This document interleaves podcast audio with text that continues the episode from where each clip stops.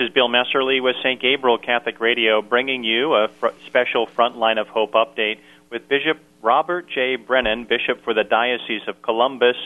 And today we celebrate the feast of Mary, Mother of the Church. Welcome, Your Excellency. Good morning. Good to be with you today. Well, we have a beautiful uh, feast today, Mary, Mother of the Church. And I know that this is a feast day that is newer to us. Is that right? It is. It is. We've had the devotion to Mary, Mother of the Church, and actually the uh, documents of Vatican II um, really focus in on Mary as the Mother of the Church. They instead of doing a separate document on Mary at Vatican II, they included the study of Mary in the document on the Church. Mary is the Mother of the Church. So Pope Francis gave us this feast uh, to mark that transition from Easter back into ordinary time, back into living the rhythms of our our lives as as the as the church and uh, living and knowing Jesus Christ. And Mary uh, is, with her great yes, brings our Savior into the world. Something that we need now is to bring our Savior into our daily activities, into our, our time that we're living in we need to do that individually. And you were so right. Our time so desperately need um, need Mary to guide us to Jesus, to bring us to Jesus. So uh, this year the feast uh, falls at a time of great turmoil. You know, we need to ask Mary to pray with us, just like she did with the early church, to pray with us and to help us along the way. Um, you know, we've just been through this whole pandemic and we started Mass this weekend in churches. And for many of us, that was a really joyful, joyful event. Um, and people were really glad to be back. And I'm hearing reports from pastors that it all went fairly well. Um, and and that I thought was going to be the main topic of our conversation today. But as you know, we're experiencing great turmoil here in uh, downtown Columbus and really all around the country. And we really do need to ask uh, Mary to pray with us during this difficult time. I know we end our updates with a prayer, but would you like to offer, before we get to the end, a brief prayer for peace and healing and change? Why don't we do that right now? And let's ask everybody as we look at the turmoil to uh, just bow your head and pray with us. We'll the, the Hail Mary is the prayer asking for Mary's intercession. So together we pray Hail Mary, full of grace, the Lord is with thee. Blessed art thou among women, and blessed is the fruit of thy womb, Jesus. Holy Mary, Mother of God, pray for us sinners, now and at the hour of our death. Amen.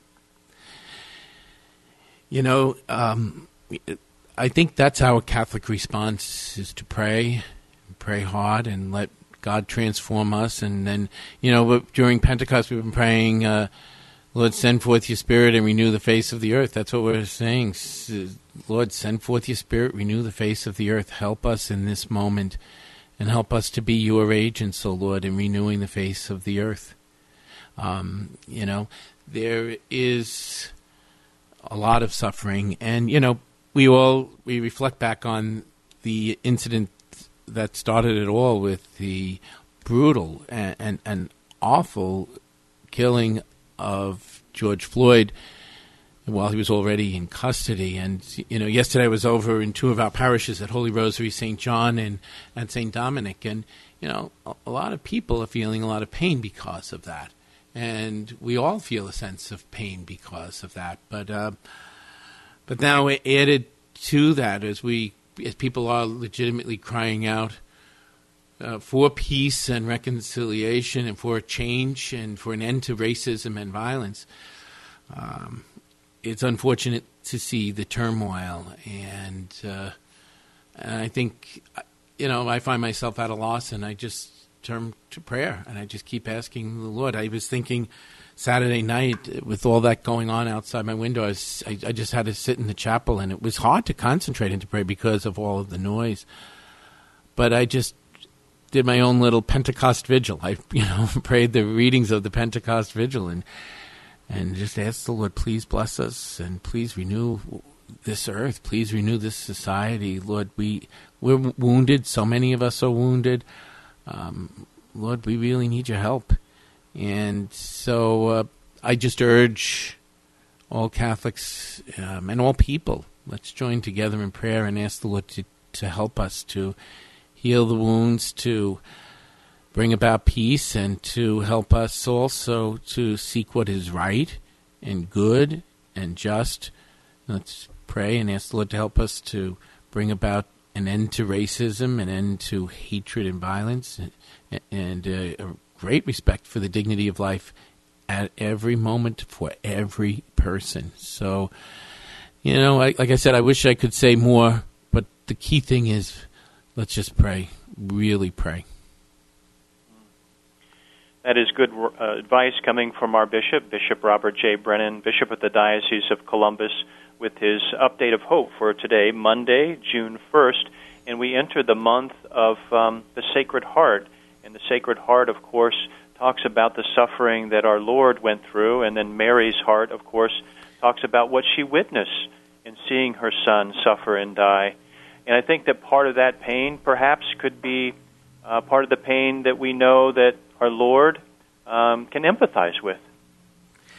You know, somebody said to me yesterday, she, she, said, You know, all I can think of is how this breaks the heart of Jesus. And, and I thought, you know, yeah, that's right. That's right. And, and so, uh, and, and it was at the foot of the cross that Jesus gave us Mary as our mother, right? When she it was in the midst of that pain and sorrow. So, uh, so, and, and Mary continues to bring us to, to the Lord.